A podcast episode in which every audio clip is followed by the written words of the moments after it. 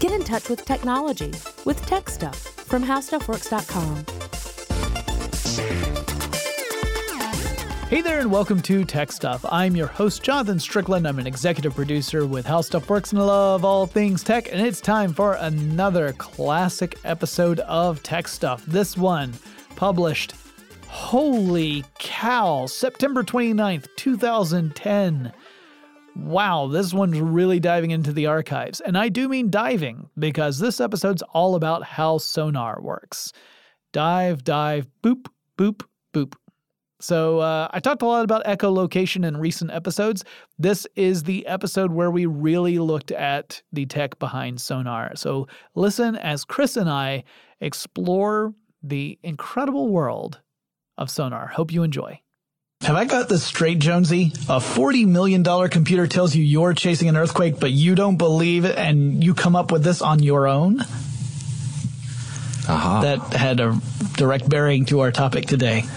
And that topic would be? Sonar, sound navigation and ranging. Well, that uh, pretty much covers it. Yeah.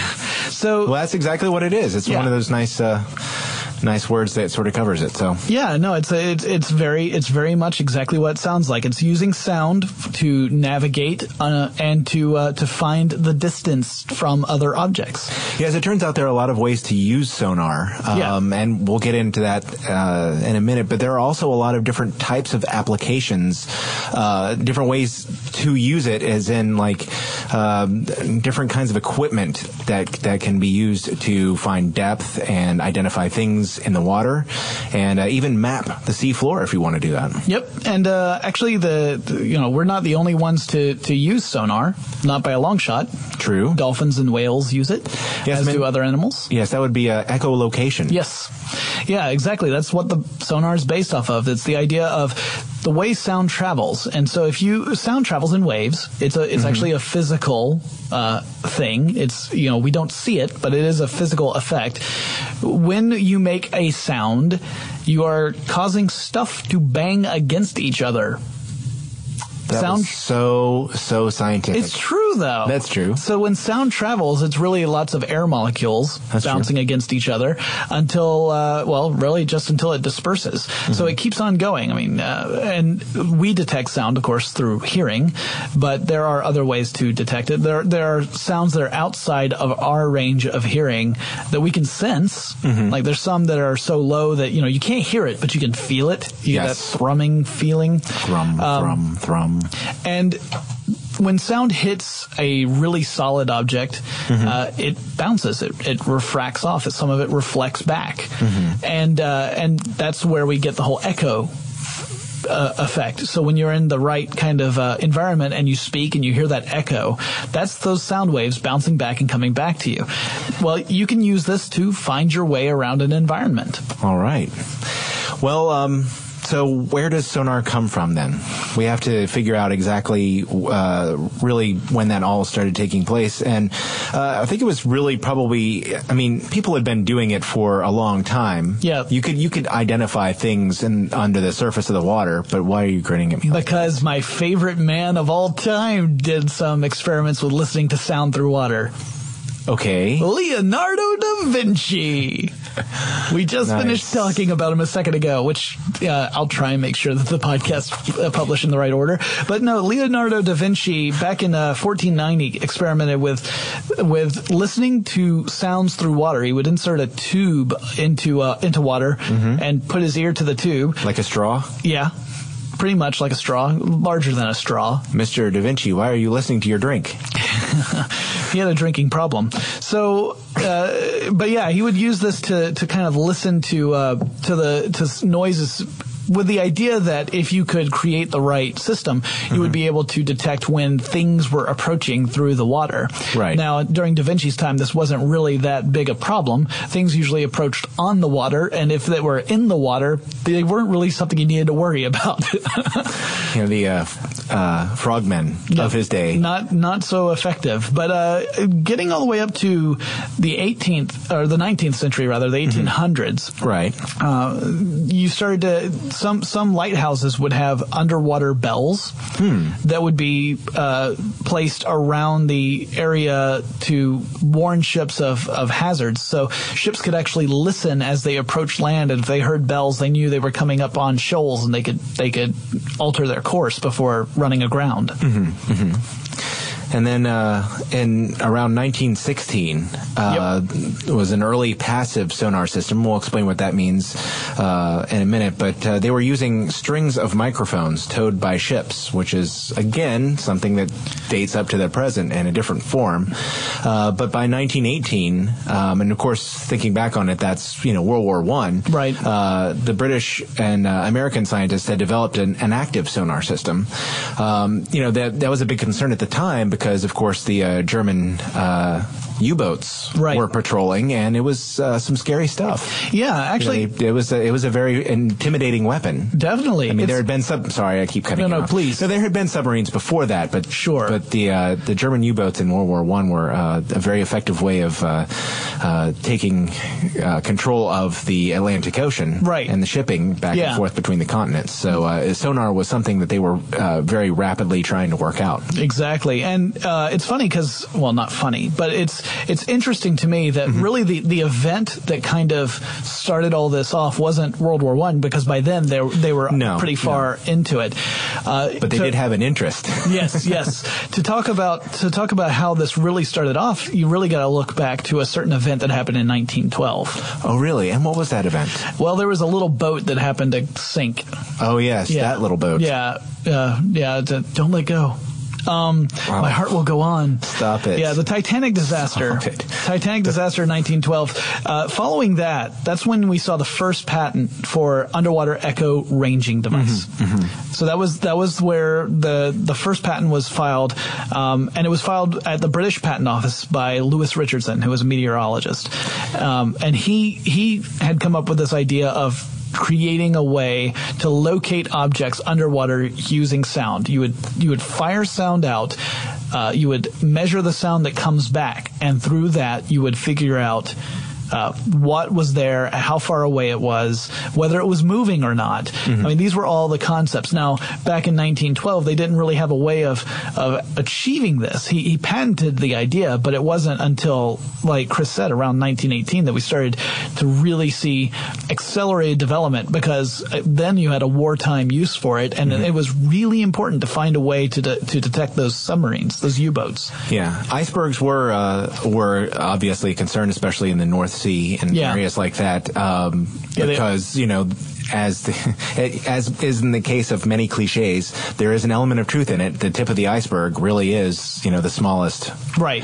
part, and so much of it is underwater, and you can't tell without some kind of device. And I think that's uh, Yeah, the earliest the earliest sonar or the earliest echolocation devices uh, were not very precise. In fact, they were so imprecise that they could tell you that there was an iceberg, but could not tell you where the iceberg was. So Right. you you might know that there's an iceberg somewhere within a two mile radius of your ship, which is not entirely helpful. Although I guess it tells you to keep an eye out so that you you don't see it just before you hit it. You know, you you, you know to keep an eye out for uh, for icebergs. Um, by the by the time World War II came around, that's when uh, the because early sonar was really led by the British. They made the biggest advances in sonar technology. They didn't call it sonar; they called it ASDIC, A S D I C. Uh, and uh, it, the ASD was actually a code. It was it was so that the people outside of the top secret development wouldn't know what the scientists were working on. Right. So people say, well, what does ASDIC stand for? Well, it kind of stands for keep your nose out of it, mister. uh, so it wasn't really until World War II that the United States actually outpaced the British in this technology. And, uh, and that's when, you know, the, the term sonar started to pop up, and that eventually became the de facto term for the technology. Right, right. Now we should probably uh, at this point uh, go into the two basic, very, very, very basic types of sonar: So active and passive. active and passive. All right. and I think passive is the easiest one to explain. yes, basically you're receiving the sounds of the water around you. Yeah, you're listening. Yes, you're So- simply listening. So passive uh, passive sonar is where you have some sort of sound collection device, Mm-hmm. usually a hydrophone, which is just a, a microphone that you can use in the water. Right. You would have hydrophones placed, and you may have a couple of different uh, passive sonar stations, so that you have hydrophones directed in, in specific areas, so that way you can tell where the sound is coming from, not just that there is sound. Right. And you listen carefully for uh, any kind of indication of other activity uh, in the water. And um, it's interesting because uh, as I was doing my research, I discovered that that if you were a trained sonar operator Yes. and you heard a submarine, let's say you're in a submarine and you heard another submarine, Right. you could actually identify where that submarine was uh, was from based upon the sound you heard. Yes, that It- is correct. It is that is to me is phenomenal. Well, every, uh, as I understand it, every uh, ship of any kind, submarine or ship or, you know, I guess boat, depending on what's on the boat, has its own uh, audio signature. Uh, could be the engines, um, or uh, basically anything that's going on. If there are electronics on board that make a, a noise, if you know fans, things like that. Some those things can help identify. Um, another vessel in the water to the listening vessel. Yeah, for example, in the United States, most of the submarines were operating on a 60 hertz alternating current power system. Mm-hmm. But in Europe, they were uh, operating on 50 hertz power systems. So just the, the frequency of the sound would be enough to indicate to you whether you were listening to a, a U.S. ship or a European ship. Right. And, uh, you couldn't necessarily, if everything was running the way it should, you might not hear anything at all, or you might hear very little. Um, it was if you didn't soundproof all of your equipment, like if, if the various elements weren't, uh, weren't insulated properly, then stuff would rattle, and you could you could actually hear the rattling. In fact, uh, one source I read said that uh, you know, uh, the location of a submarine might be given away by someone accidentally dropping a wrench onto the, the the floor. Yep. the deck. I guess. Um, I assume there are decks in submarines. I've never been aboard one. Yes, I believe there are. So yes, if you were to drop a wrench to the deck, it, would, it would could create a sound that someone, another sonar operator, might be able to pick up and say, "All right, they're they're to port." Yep. Um, yep. So it, it it's a pretty interesting thing. And passive sonar, by the way, was more important for submarines uh, because if they used the active method, Mm-hmm. they would actively be giving away their location. Yes, that's because active uh, active sonar systems are giving off a uh, pulse of sound. Yeah, often called a ping. Yes. So you ping the sound out, and uh, and then they wait for the the sound waves to come back. Mm-hmm, And based upon how long it takes uh, and how much how strong the signal is, that's how you kind of determine what it is you're you're hearing, or you know how far away the the the object is, and you know what it might be. Yep. How many uh, how many submarine movies have you seen where they do that tense moment where nobody's moving a muscle? They go, wait, wait. You know, and there's just like you know, you watch the beads of sweat roll down the Yeah. submariners' faces. Yes, there's the um, there's the one that I quoted at the beginning of this podcast. Um, yeah, no, No, but there are many. You know, Right. that's that that, and that's the thing is you have to be very very quiet in that kind of a situation because any little thing can be picked up by the ping. And here's what's really interesting uh, to me is that the the ping is I mean, well, really anything could be picked up by passive sonar. I know. I just wanted to make it Nice. rhyme. Okay, I got you. So I was about So to say I want to that. It I was just for correct the that rhyme. before we get email. It was just for the rhyme. I'm so sorry. so active, but with it the wasn't active, a rhyme of an ancient mariner. he stop at one of three. Chris and I will be back in just a moment to continue our discussion about sonar. But first, let's take a quick break to thank our sponsor.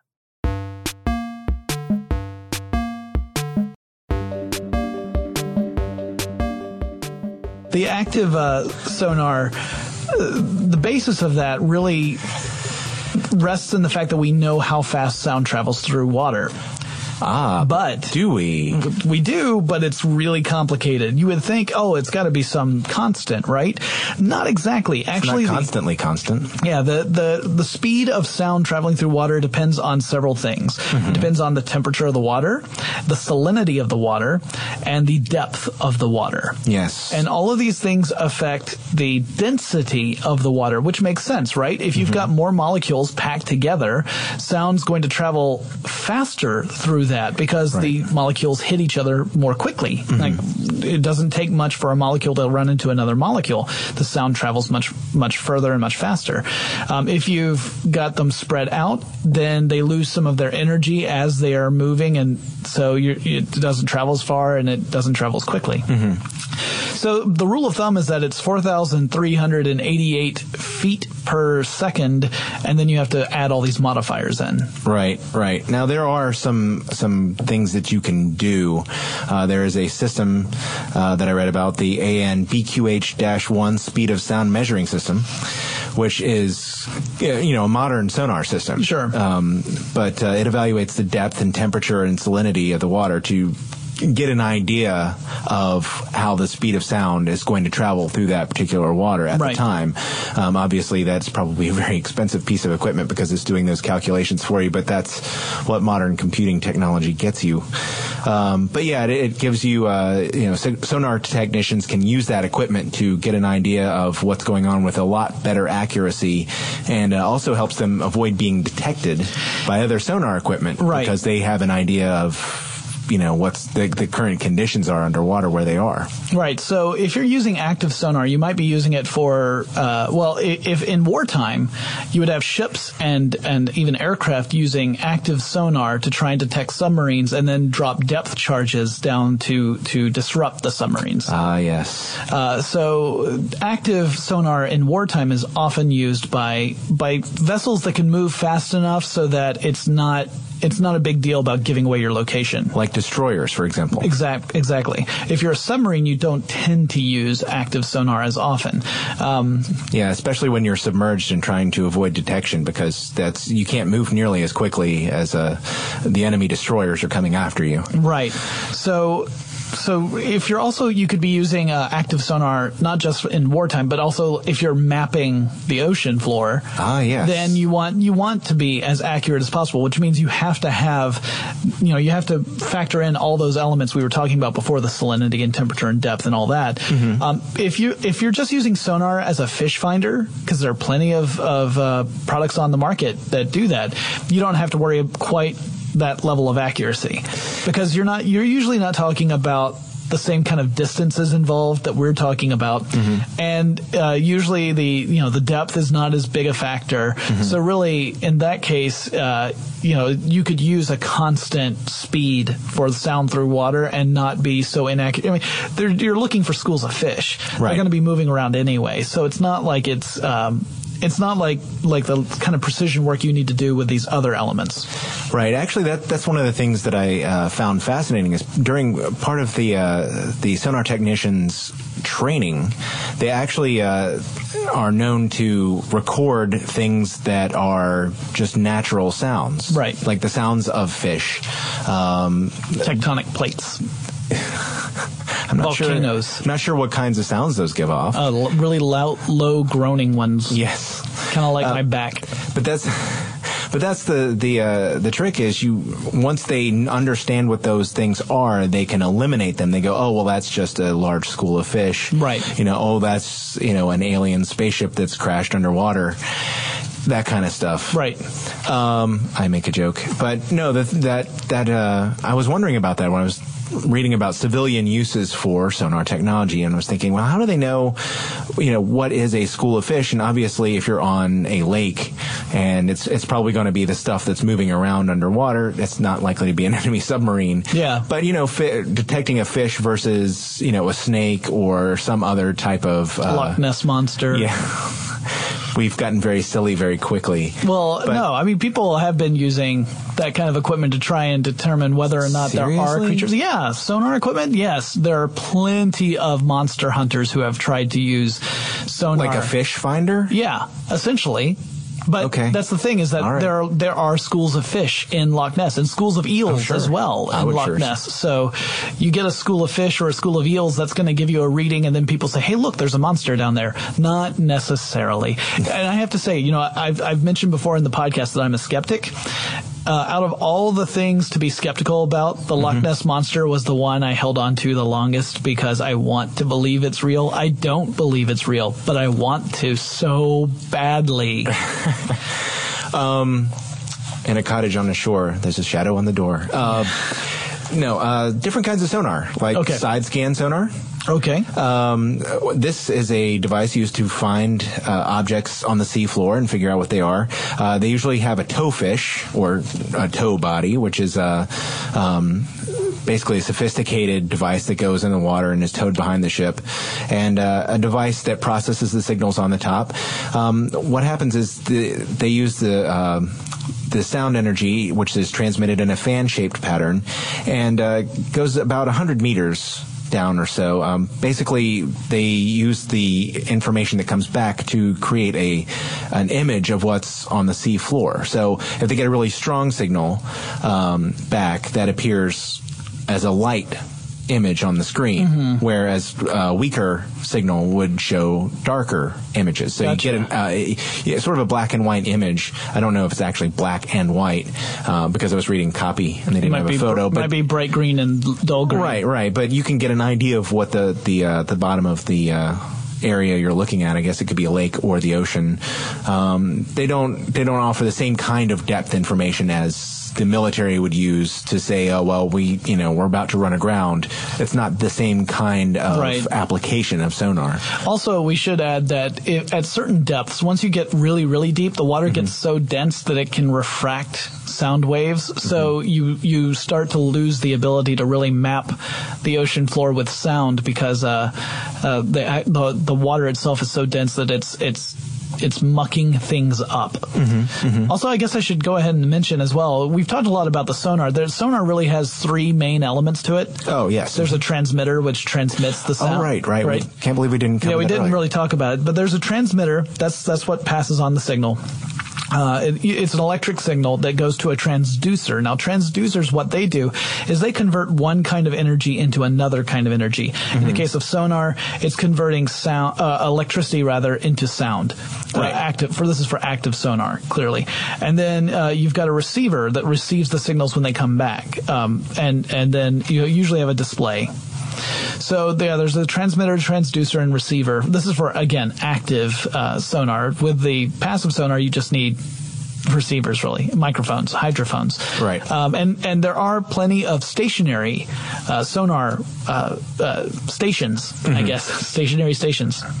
Thank you, Jonathan. You're both repetitive and redundant. But at any rate, there are plenty of these in the ocean. The the lots of different militaries have them sta- stationed at different uh, spots along the coast to detect things like uh, possible incoming submarines, that kind of thing. We have a bit more to say about sonar technology, but before we get to that, let's take another quick break to thank our sponsor.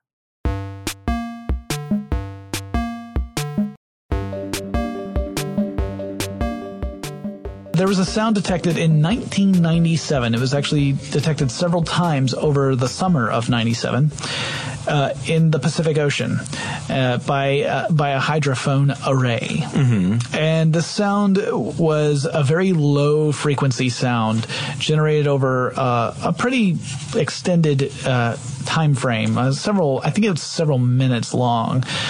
And it's called the bloop. Aha.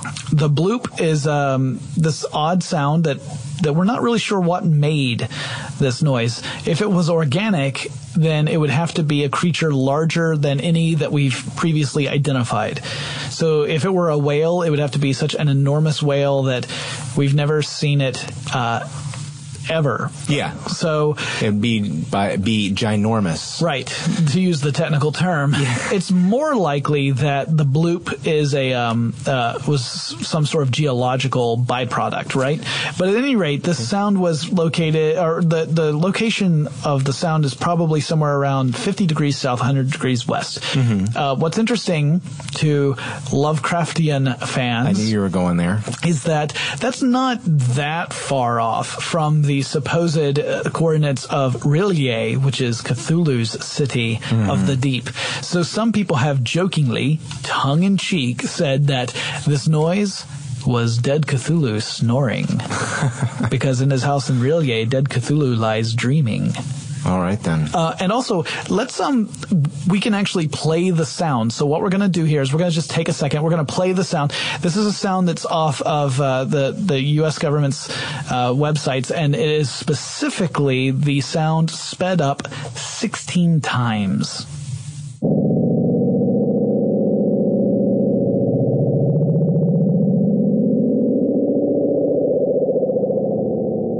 Now, I don't know about you, but I think that was Cthulhu. I was pretty certain it was a bunch of people flushing all at the same time. Could have also been that. It might have been during the Super Bowl. No, wait, it was the summer of 97, so it couldn't have been. I don't know anything about sports, but even I know it doesn't happen in the summer. All right. World Cup. then. Maybe it was World Cup. Maybe it was the World Cup. Except that wouldn't have been an. No, it wouldn't have been a World Cup year. Okay. so our speculation goes awry. Also, we had someone on uh, Facebook, I think, ask us about the bloop. So Yes. There that goes. That Yes. goes out to you, random Facebook person. All right. Um, so, uh, you know, I did look up some other interesting related technology like LiDAR, which is a light detection, light detection and ranging system. It doesn't use sound, it uses light, uh, but it is used, uh, bathymetric LiDAR is used to determine the depth of water. Um, it uses lasers, pulses of lasers sent out at two frequencies. Um, there's an infrared pulse, which is a lower frequency, and that reflects off the surface. So you know where the surface of the water is. And then it uses green lasers that have a higher frequency that reflects off the bottom of the area. Interesting. And it, it works pretty similar to echolocation because it's getting a reading for the top and the bottom of the depth. So you get an idea of how deep the water is. And they use this um, uh, from aerially, generally. Uh, Oh, wow. From uh, they're mounted on aircraft. Um, so, uh, according to NOAA, and I, I mean the National uh, Oceanic and Atmospheric Administration, not the guy with the big boat. That's the second time you've made that joke on this pod. Not this particular episode, but in the series. Yeah, well, you know. Uh, but yeah, and depending on how clear the water is, they can uh, determine depths up to 50 meters. And this is really useful for those uh, really hazardous areas uh, where it's might be difficult to get a reading from a, uh, a vessel, a waterborne vessel, That could be a ship or a it would be dangerous to put a ship there. Yes, because exactly. Of reefs and shoals and that sort of thing. Which is exactly why you'd want to know what it's like, you know, underneath the, Right, the surface of the water so you can get an idea for navigation purposes. I mean, really, sonar. Uh, just uh, don't mean to interrupt, but the reason why sonar was so important early on is because light does not travel through water very well. Yes. like just normal light. You know, you go down just a couple hundred feet, and it's it gets dark really fast. And anybody who's swum in the Atlantic Ocean knows that it's not exactly the clearest water. Uh, so it would be especially difficult to see in, in you know water with a lot of salinity and uh, turbidity. And of course, if you get at at pretty intense depths, then you don't want to have any windows in your device at all True enough. because the pressure is too great. Um, before we get to the next segment, Sure. I was going to mention too that you can uh, you can actually use sonar from uh, uh, uh, you know from the air as well. Yes. If you are using a sonobuoy, uh, which is basically a buoy that is equipped with sonar equipment that is lowered, I guess, by a helicopter would probably be the best. Uh, that's where I've actually seen it done. Right, right. Uh, where they lower it into, uh, you know, so sur- floating on the surface of the water, that they can get readings um, from anything that might be in the area. Yeah, that's pretty cool. That's often used in, in wartime as well because it it's a way for you know you, you send a helicopter out to the general region where you believe there's a submarine. You use these to try and locate the submarine. Then you use the depth charges, which are really just explosives that, that sink into the water before exploding, um, and then try to uh, to damage or uh, or disrupt the submarine in some way. Whereas the submarine is trying desperately to, uh, or the people in the submarine anyway are trying desperately to avoid detection. Or you know sometimes they'll use things like um, uh, decoy explosions. So you create enough uh, noise in the water, and it becomes very difficult to pinpoint a specific object. Um, and I know you wanted to discuss that uh, it's not all the sonar is not all necessarily beneficial. That it could actually have a negative impact on the environment, Right, Or yeah. actually the creatures living in the environment. more. We mentioned that, that whales and dolphins use echolocation in order to navigate their environments. Um, sometimes there there have been reports that that the low frequencies used in sonar equipment mm-hmm. have uh, disrupted the, their this marine life. Mm-hmm. That in some cases there may be uh, instances where it has spooked a pod of whales, for example, mm-hmm. and and so uh, there there are some studies that suggest that some whales are suffering from a, a kind of um, uh, well, sort of a pressurization sickness because well, they're surfacing so quickly that they are. Uh, it's kind of like whales getting the bends. Yeah, actually, it's exactly like whales getting the bends because uh, the report I saw uh, was actually from a, uh, a, UK organization called Marine Connection, mm-hmm. Um, which is a uh, pro um, uh, water life organization, and they um, they had cited a study from the magazine Nature from 2003, which uh, was citing an instance in which uh, 10 beaked whales uh, surfaced too quickly off the Canary Islands. Mm-hmm. Um, in 2002, and and they they got the bends. The whales got the bends, and the, the, apparently the situation is uh, especially prominent for deep diving animals, yeah. such as a beaked whale, mm-hmm. and it may be related to the terrain uh, underneath the water. If it's a really steep, um, sharp drop off, that may affect the way that the uh, the sound waves are traveling underwater and may be especially confusing.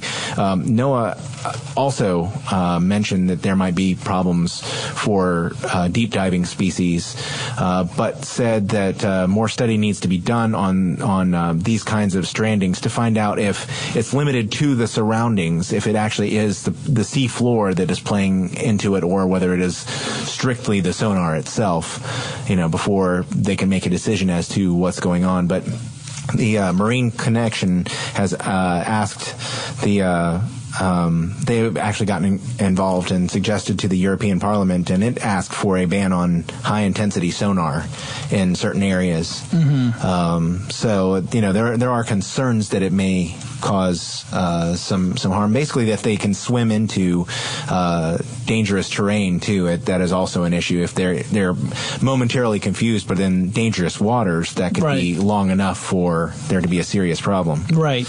So yeah, there there are some concerns about this technology, which you know we've been using for almost a, a century now, mm-hmm. uh, regularly. And, and, yeah, and we're still some of them, like the passive systems. Of course, that's not a problem because the passive mm-hmm. systems, all they're doing is listening.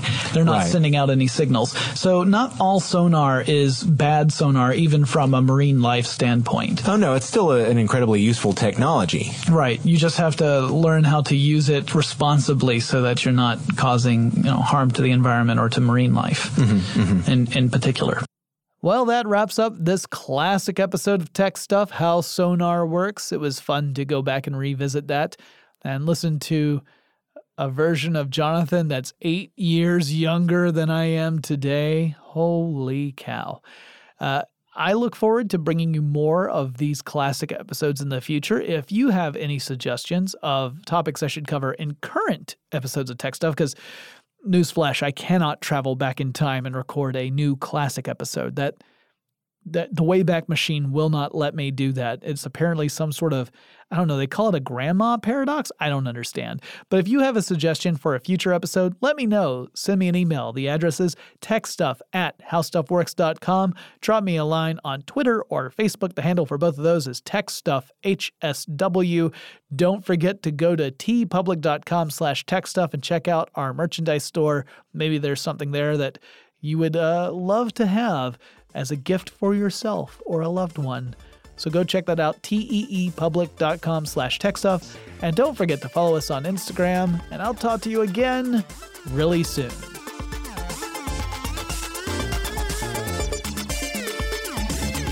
For more on this and thousands of other topics, visit howstuffworks.com.